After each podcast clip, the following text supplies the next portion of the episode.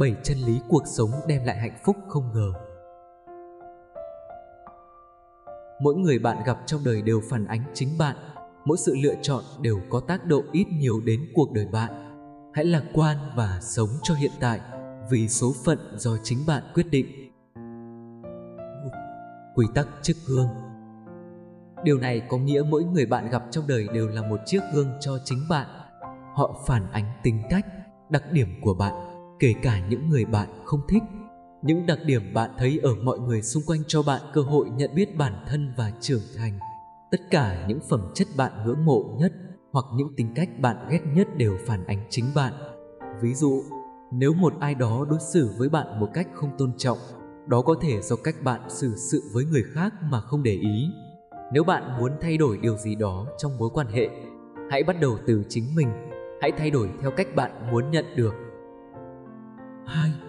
Sức mạnh của sự lựa chọn Mọi thứ xảy ra trong cuộc đời đều là kết của những gì bạn chọn, bạn bè, cách sống, niềm tin, tất cả hợp thành tính cách của bạn. Chúng ta là tác giả của số phận chính mình. Nếu bạn đang đối mặt với một người tẻ nhạt và luôn phải cố giải quyết vấn đề của họ, đó có thể do bạn muốn làm thế ở một thời điểm nhất định nào đó trong đời chính bạn để việc đó diễn ra bạn không thể kêu ca với một ai cả nếu bạn muốn một kết quả khác hơn, bạn cần phải nghĩ về một lựa chọn khác. Hãy lựa chọn một cách khôn ngoan, bởi vì bất kỳ một sự lựa chọn nào dù nhỏ cũng đều có ảnh hưởng. Tất nhiên trong đời vẫn có những thứ không do bạn chọn. Bạn không thể chọn gia đình mình sinh ra, không thể chọn bộ chen hay môi trường mình lớn lên. Đó là thực tế cuộc sống. Tuy nhiên, một số tình huống không thể kiểm soát không có nghĩa là bạn không có lựa chọn bí quyết là hãy cố gắng làm gì đó để có kết quả tốt hơn. Đó chính là kết quả mà bạn muốn. Sức mạnh của sai lầm. Bạn cần phải hiểu rằng ai cũng có lúc sai. Đôi khi chính niềm tin hoặc hành động của chúng ta không được người khác cho là đúng, dù ta có nghĩ là đúng đến mấy. Bạn không cần phải nhìn mọi thứ theo kiểu chỉ có trắng hoặc đen.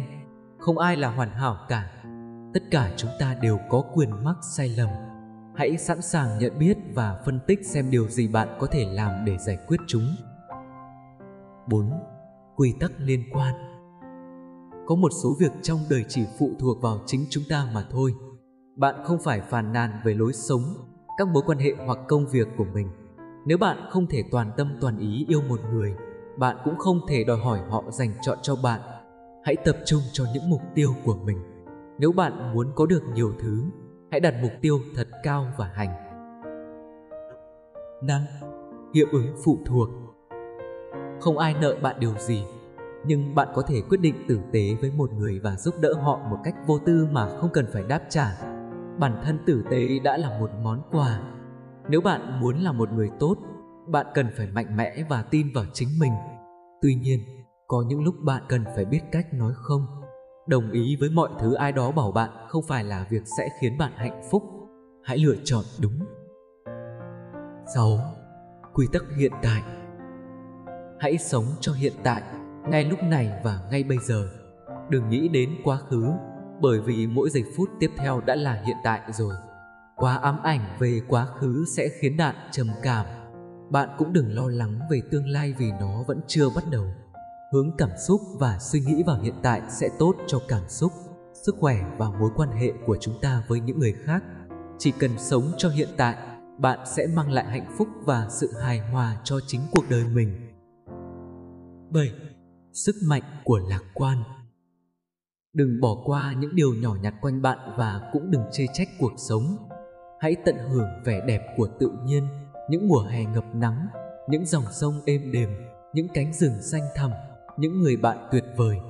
Khi bạn vẫn còn sống trong cuộc đời này, hãy thử mọi thứ có thể trong những giây phút hiện tại để hạnh phúc.